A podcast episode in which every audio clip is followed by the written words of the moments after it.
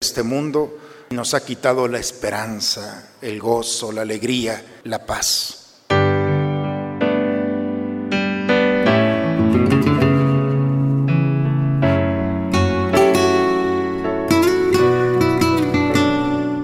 Bienvenidos a la Santa Misa. Jesús nos habla de su reino, un reino que nace en el corazón de los que le escuchan, la verdad que es la de Dios un reino sin poder humano, solo poder divino que es el amor.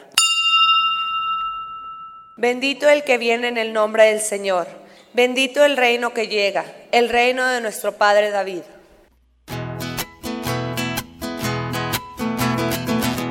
Aleluya, gloria, aleluya,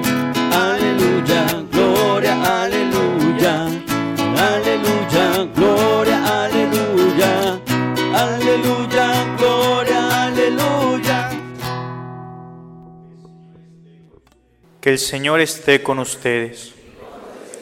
Proclamación del Santo Evangelio según San Juan. En aquel tiempo preguntó Pilato a Jesús, ¿eres tú el rey de los judíos? Jesús le contestó, ¿eso lo preguntas por tu cuenta o te lo han dicho otros? Pilato le respondió, ¿acaso soy yo judío? Tu pueblo y los sumos sacerdotes te han entregado a mí. ¿Qué es lo que has hecho? Jesús le contestó, mi reino no es de este mundo. Si mi reino fuera de este mundo, mis servidores habrían luchado para que no cayera yo en manos de los judíos. Pero mi reino no es de aquí. Pilato le, le dijo, con que tú eres rey, Jesús le contestó, tú lo has dicho, soy rey. Yo nací y vine al mundo para ser testigo de la verdad. Todo el que es de la verdad, escucha mi voz. Palabra del Señor. Estamos el día de hoy, hermanos, celebrando el último día del año litúrgico. Hemos caminado a lo largo de todo un año recorriendo el misterio de nuestra salvación, la historia de Cristo, desde su nacimiento, su vida pública y al final su muerte y resurrección. Y ya estamos cerrando este año y en toda la iglesia estamos celebrando la solemnidad. La solemnidad es la celebración más alta a la que puede vivir un cristiano porque entramos al misterio propio del Señor. Y la solemnidad de hoy es eh, nuestro Señor Jesucristo, Rey del universo. Y uno puede decir, pues ¿para qué quiere un rey? ¿Para qué nos sirve un rey? ¿Para qué lo queremos? Fue la misma pregunta que el profeta Samuel le dijo a su pueblo cuando el pueblo de Dios le dice al profeta, queremos un rey. ¿Para qué? Ustedes ya tienen un rey. No, dice el pueblo Queremos un rey para ser igual a todos los pueblos, porque los reyes de todos los pueblos salen al frente en la batalla, protegen y custodian a su pueblo y le dan dirección. En ellos encontramos todo. Y dice el libro de Daniel, eh, de Samuel, perdón, el primer libro de Samuel en el capítulo 7, que el profeta va molesto con Dios y le dice, tu pueblo quiere un rey. Y Dios le dice, tranquilo, no es contra ti, es contra mí. Es a mí al que no me quieren. ¿Quieren un rey? Dales un rey. Dicen que lo primero que Samuel, no muy contento, fue a buscar a aquel que había sido elegido para rey. Fue Saúl, el primer rey del pueblo de Israel. Llega y lo unge con el aceite, porque así era la costumbre, ungirlo con el aceite a Saúl. Lo abraza y lo consagra como rey. El primer rey de Israel, Saúl, al final de su vida, ve a sus hijos morir y él se quita la vida poniendo su espada y dejándose caer sobre ella. Se quita la vida. Un fracaso total. En esos pocos años en los que estuvo al frente del pueblo, no salió al frente del pueblo de Israel, nunca en batalla, al contrario, mandaba a sus guerreros y él se quedaba. No protegió a los suyos ni le dio dirección.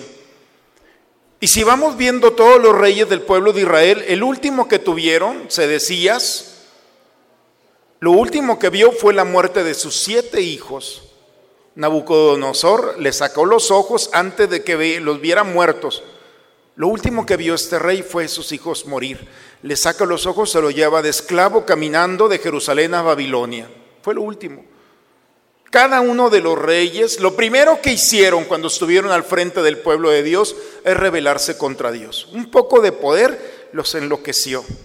Se alejaron de Dios, no buscaron el bien de su pueblo, no custodiaron los bienes de su pueblo y nunca salieron en batalla con su pueblo. Nunca cumplieron el proyecto de Dios. Por eso, la primera lectura el día de hoy del libro de Daniel, yo los invito a leer en casa, buscar el libro de Daniel, buscar el capítulo 7 para poder tener una visión completa. Daniel, el profeta, tiene una visión. Del mar Mediterráneo ve cuatro bestias que salen del mar. Una como parecido, dice, parecida a un, a un león con cuatro alas. Después un oso con dientes de sable. Y vean, no entro en la explicación porque ustedes seguramente los van a ver allí. El tercero es un, un animal muy veloz, como un jaguar, perdón, un leopardo, con cuatro alas, cuatro cabezas. Uno, un animal rapidísimo. Y la, la cuarta bestia no la sabe explicar, pero es la más terrible. Todo lo que toca lo destroza y lo que más o menos queda construido lo pisa y lo derriba. Estas cuatro bestias son los imperios que Daniel conoce. El imperio, el primero, el, el, león, Nabucodonosor y el reino babilónico. Y luego después viene el oso, que son los persas con Ciro. Y luego después aquel leopardo rápido es el griego. Es decir, como en poco tiempo los griegos dominaron todo. Pero fue muy pronto. Alejandro Magno, que fue su líder, murió a los 22, 23 años de una gripe mal cuidada. Muy pronto se acabó, pero hizo una huella de dolor terrible. Y el cuarto se refiere a Roma, que con sus césares vienen a destruir todo lo que tocan. Y Daniel dice, ¿cómo es posible? Todos los reinos han iniciado glorificándose y han terminado todos destruyéndose. Algo tiene que haber. Y entonces, en esa pregunta de Daniel, algo tiene que ser diferente. Empieza el texto del día de hoy. Vi una visión nocturna. Vi a un hombre, a un, vi a alguien semejante a un hombre, pero no salió del mar, salió de las nubes. Que venía entre las nubes, avanzó, avanzó hasta el anciano de muchos siglos.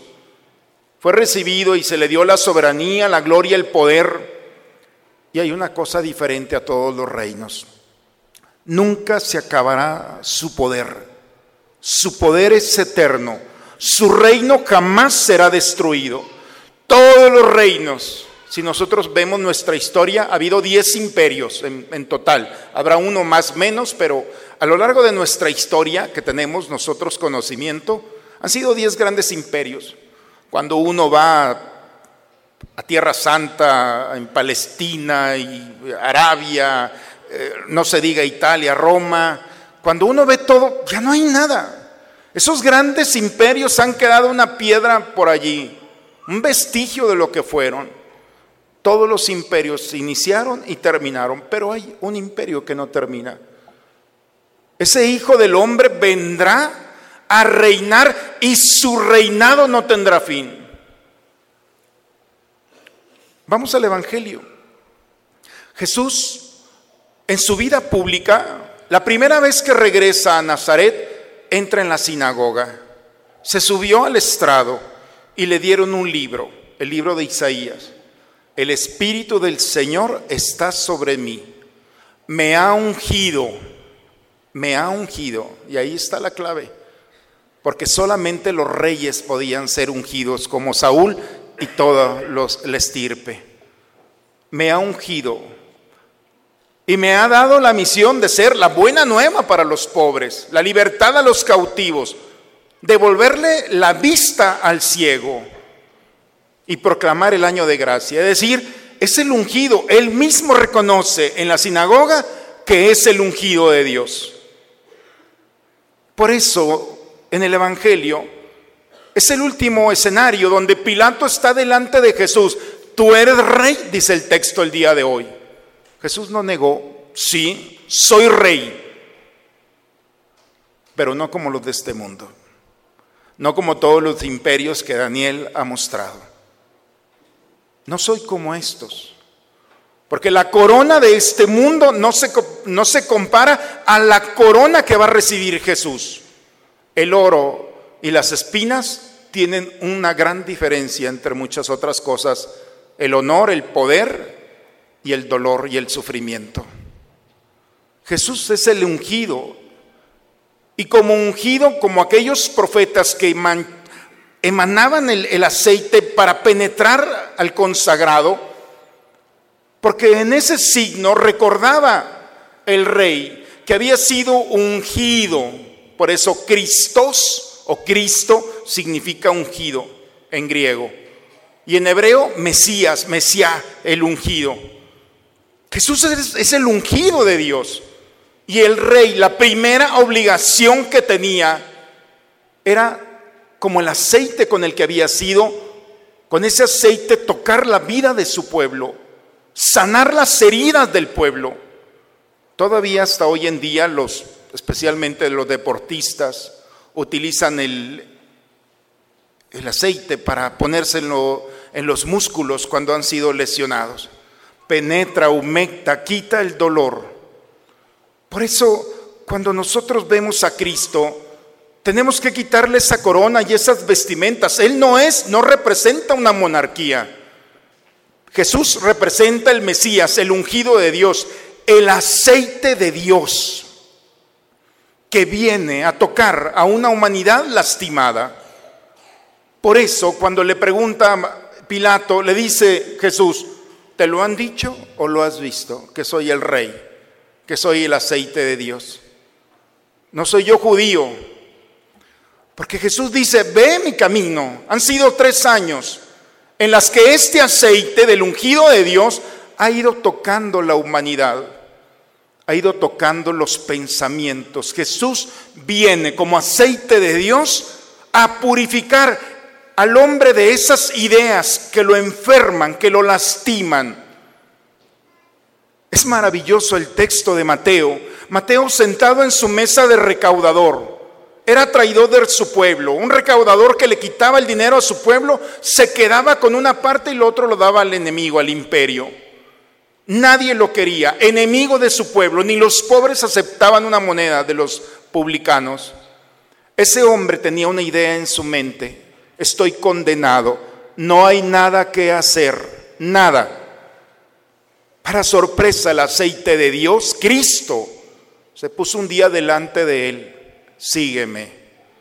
Jesús entra a la mente de este hombre, al condenado, porque él también ya se lo había creído, y libera a este hombre de esa idea, lo libera de esa idea autodestructora que lo alejaba de la sociedad, de sí mismo, de Dios, y lo invita a su casa.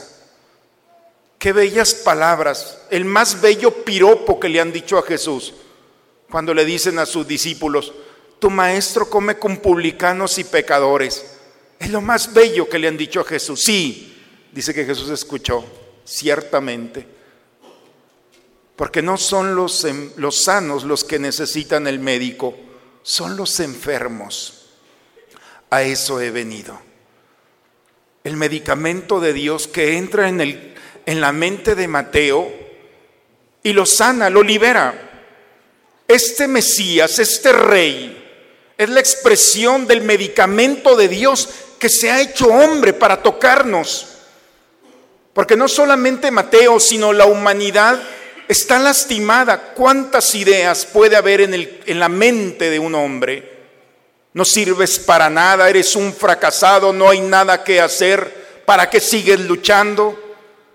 ¿Y cuántas ideas nos van alejando de una relación sana, en paz con aquellos que están a nuestro lado. Esas ideas nadie está exento, porque de la noche a la mañana alguien puede sembrarlas en la mente y no la creemos. Jesús viene a liberar, a tocar esas ideas que no son de Él, que no son de Dios. y que vienen a liberar para que el hombre nuevamente pueda tener en su mente una idea para seguir levantándose, luchando, conquistando, inspirando a los demás. Este aceite de Dios ha venido para la humanidad. Tal vez nosotros no necesitemos purificar nuestras ideas, pero en este momento hay hombres encerrados en una habitación con el miedo a salir, porque se dan cuenta que pueden ser una amenaza para los demás. Hoy la esperanza para ellos es Cristo, el Hijo de Dios, el aceite de Dios que viene a entrar en la profundidad de la mente y la sanar, limpiar, purificar y así como Mateo en un momento está sentado en su fracaso y se levanta liberado. No fue casualidad, es Jesús el que ha tocado su mente. Una mujer va a sepultar a su hijo. Sus emociones y sus sentimientos están lastimados. Se fracturó esta mujer. Esta mujer no tiene mirada. Están sus emociones tan lastimadas y enfermas, porque dice la escritura, porque es anciana, porque está sola, porque es pobre y su único hijo se le murió. Pobre mujer. Y esta mujer, encerrada en su dolor, emocionalmente destruida, esta mujer no tiene mirada para los demás, menos para Jesús. Ella, no vio a Jesús, dice el Evangelio, pero Jesús sí la vio a ella. Y cuando Jesús se acerca, dice, tuvo compasión, rajamín. Y rajamín significa abrazo. Jesús la abrazó. Y el Hijo de Dios, el aceite de Dios, viene a abrazar todos esos sentimientos que estaban y no encontraban una respuesta. Y cuando la abraza le dice, no llores, no llores. Oye, tiene razón suficiente para llorar la pobre mujer. Y Jesús le dice, no llores. Extendió su mano, tocó el féretro y le regresa a su hijo a la mujer. Es la locura, hermanos, del aceite y del medicamento de Dios. Esta mujer pasó de la tristeza más profunda al gozo de recuperar de su hijo más elevado. Jesús entra a las entrañas de las emociones y de los sentimientos. Esta mujer fue sanada en un momento. El medicamento de Dios tocó las fibras más sensibles de esta mujer y encontró toda una dirección, una explicación en Jesús. ¿Cuántos sentimientos o emociones puede haber en el corazón de nosotros? De ira, de odio, de rencor, por lo que hicieron o no hicieron, por lo que hice o no hice, por lo... ¿Cuántas cosas pueden andar en el corazón y en el alma, emociones y sentimientos que no nos dejan vivir en paz, que no nos dejan día y noche ahí están? Hoy Jesús, el medicamento de Dios, viene a tocar las fibras más sensibles y abrazarnos. Por eso en todo el universo, en toda la iglesia, donde hay una parroquia, una iglesia, una capilla, se están proclamando estas lecturas. Los cristianos el día de hoy estamos celebrando que Cristo, el Hijo de Dios, es el aceite que el Padre ha enviado para tocar las miserias del hombre. ¿Qué enfermedad no puede resistirse o se va a resistir ante el medicamento de Dios. Cuando le dice a Pilato, ¿te lo han dicho? ¿O tú lo has visto? Porque Jesús desde el primer momento va encontrándose con hombres y mujeres lastimados también en su cuerpo. Un paralítico de nacimiento. Levántate, toma tu camilla y vete de los 36 milagros que hay en la Biblia, la mayoría de ellos son hombres y mujeres que fueron tocados en su cuerpo. Un paralítico, un ciego, un sordomudo, un leproso, bueno, diez leprosos. Hay otras muchas curaciones que no están en la escritura, pero sí tenemos la certeza de que muchos de ellos fueron tocados por la misericordia de Dios. aquella mujer, 18 años, enferma, la hemorroísa. Se había gastado todo su dinero en médicos y nadie había podido sanarla. Con solo tocarle la orilla del manto voy a quedar sana. Jesús sintió una fuerza sanadora que brotó de él. ¿Quién me tocó? ¿Cómo quieres, maestro, saber quién te tocó si hay una multitud? No. ¿Quién me tocó? Porque Jesús puede estar rodeado de mucha gente, pero nadie lo toca. El mejor medicamento, el mejor médico está delante de nosotros, pero no hay peor enfermo que aquel que por pena, vergüenza o miedo esconde su enfermedad. ¿Qué podemos pensar de un médico de este mundo que teniendo un enfermo le dice, ¿qué te duele? Nada, estoy bien y por dentro está sufriendo. Ni todos sus títulos pueden ayudarle, ni el medicamento. Tenemos que reconocer ante el médico nuestra enfermedad. Hoy es un día privilegiado en la que los cristianos nos reunimos para cantar, glorificar a Dios como nuestro rey. Pero quitémosle la corona, no es el rey de la monarquía de este mundo. La iconografía nos lo presenta así, pero no tiene nada que ver. Cristo ha venido para ser el ungido de Dios, para tocar nuestras mentes y liberarnos de esas ideas para tocar nuestros sentimientos y encontrar el consuelo, la paz, la serenidad que brota de este encuentro. Cristo ha venido a tocar nuestros cuerpos. No es casualidad. En mis años de sacerdocio, ¿cuántas veces he visto que Cristo no nos ha defraudado? Esa idea, son 20 años de cura, y en estos 20 años he visto hombres y mujeres que traían una idea destructora, invasiva, terrible, y de la noche a la mañana ya no está. Ah, padre, es que ya se me olvidó. ¿Cómo que ya se te olvidó? No se te olvidó. El mérito está en un olvido. Es Cristo el que actuó en tu mente. ¿Cómo puedes decir se me olvidó esa idea que tenías años persiguiéndote? Es Cristo quien ha entrado y ha tocado tu mente con amor y te ha liberado. ¿Cómo podemos entender a las personas que traen o viven un sentimiento de odio, de rencor, de violencia interior y de la noche a la mañana desaparece? No, es que llevé una terapia y con dos, tres veces que fui me sanó. ¿Quién puede entrar a las entrañas del alma? Y desarticular esas estructuras emocionales. Es Él, no es casualidad. Me decía una señora, padre, fíjese lo que me pasó. Fui con tres médicos y tenía el diagnóstico. Era terrible, era una situación en la que no había esperanza. Pero ¿qué cree? Se equivocaron de diagnóstico. Estoy bien, no tengo nada. ¿Cómo que se equivocaron tres médicos? En diferentes lugares, con diferentes especialidades. Y todos decían que tenías esta enfermedad y ahora resulta que se equivocaron de diagnóstico.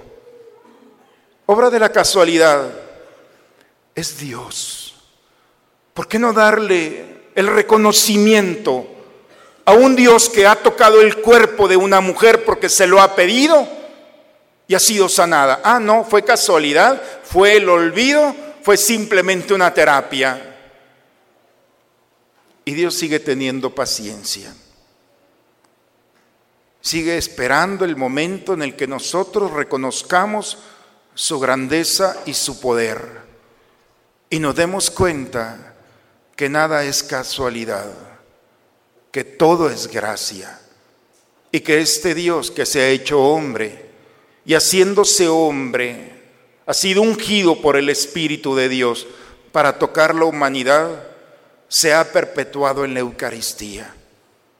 Cristo, el médico, se presenta aquí ante una humanidad lastimada en nuestra mente, en nuestras emociones, en nuestros sentimientos y en nuestro cuerpo. ¿Quién me tocó? Es la misma pregunta que le hizo a sus apóstoles. El templo puede estar lleno, hermanos, pero nadie lo toca. Nadie reconoce a Jesús como el médico, la medicina de Dios, el aceite que viene a penetrar en mente, cuerpo y corazón para liberarnos de esas realidades y recuperar el gozo, la alegría, la paz para seguir caminando, disfrutando de este mundo. Un enfermo no disfruta, no puede comer lo que quiere, no puede ir a un lugar que desea, no puede emprender un proyecto porque se ve limitado. Así es el cristiano enfermo, no va disfrutando su vida. El encuentro con el Señor nos trae una salud, alma, mente y corazón. Lo único que quiere Jesús es que ya desde esta vida disfrutemos. Y disfrutando de lo que el Señor nos ofrece día con día, podamos un día disfrutar plenamente del amor, de la eternidad, de la promesa del Padre. Ojalá que el día de hoy al menos uno de nosotros pueda decirle al Señor, yo necesito de ti. Llámalo Cristo o llámalo Mesías, es lo mismo. Jesús, el aceite de Dios, se está derramando. Si tu mente, tus sentimientos o tu cuerpo, lastimado por una realidad, está delante de Él, no pierdan la oportunidad. Se está cerrando el año litúrgico y la misma pregunta nos hace a nosotros el Señor. ¿Te lo han dicho o lo has visto? Ojalá que nuestra fe esté sostenida no solamente por lo que hemos oído de Él, ojalá que nuestra fe esté sostenido en lo que Él está haciendo en nosotros, que podamos dar testimonio. El Señor me sanó, mi mente, mis sentimientos y mi cuerpo, y dar gloria a Él. En el nombre del Padre, del Hijo y del Espíritu Santo. Amén. Padre, me pongo en tus manos, haz de mí lo que quieras, sea lo que sea, te doy las gracias. Estoy dispuesto a todo, lo acepto todo, con tal de que tu voluntad se cumpla en mí y en todas tus criaturas. No deseo nada más, Padre. Te encomiendo mi alma, te la entrego con todo el amor del que soy capaz, porque te amo y necesito darme ponerme en tus manos sin medida, con una infinita confianza, porque tú eres mi Padre. Habiendo recibido, Señor, el alimento de vida eterna, te rogamos que quienes nos gloriamos de obedecer los mandamientos de Jesucristo, Rey del universo, podamos vivir eternamente con Él en el reino de los cielos. Él que vive y reina por los siglos de los siglos. Para los papás de catequesis infantil, les informamos que este próximo primero de diciembre tenemos nuestro retiro de Adviento de nueve y media a una de la tarde. Mayores informes con tu catequista. El próximo domingo 2 de diciembre tendremos las siguientes actividades. Se colocará un pino en la entrada del templo y podrás tomar de ahí una esfera y una caja para apadrinar a una familia de escasos recursos con su cena de Navidad. También tendremos el Bazar Navideño 2018. Este será de 10 a 6 y media de la tarde. Te recordamos que el próximo sábado 15 de diciembre tendremos el concurso de villancicos y poesía navideña. Inscríbete lo antes posible. Dios te salve María Llena eres de gracia, el Señor es contigo. Bendita eres entre todas las mujeres, bendito es el fruto de tu vientre Jesús. Santa María, Madre de Dios.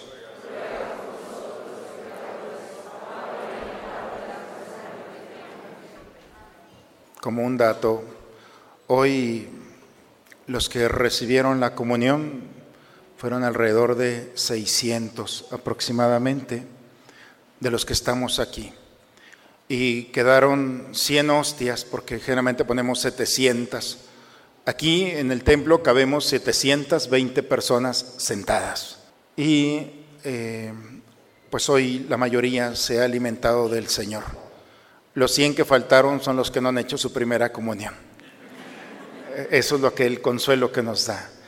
Pero eh, a mí me da mucha esperanza, hermanos, que nos presentemos lastimados y que el medicamento que viene a nuestro altar, al consumirlo, vaya erradicando de nosotros esa enfermedad que este mundo en algún momento entró y nos ha quitado la esperanza, el gozo, la alegría, la paz. Gracias por recibir al Señor, por no despreciarlo. Él ha venido para sanarnos y les agradezco que el día de hoy hayan tenido la delicadeza de consumirlo. Estoy seguro, en la conanza certeza del Señor, que Él, como buen médico y medicamento, hará lo que tiene que hacer en nosotros. La bendición de Dios Todopoderoso, Padre, Hijo y Espíritu Santo, descienda sobre ustedes, sobre sus familias y permanezca siempre. A vivir lo que aquí hemos celebrado, podemos irnos en paz. Muy bonita semana para todos, hermanos. Dios los bendiga.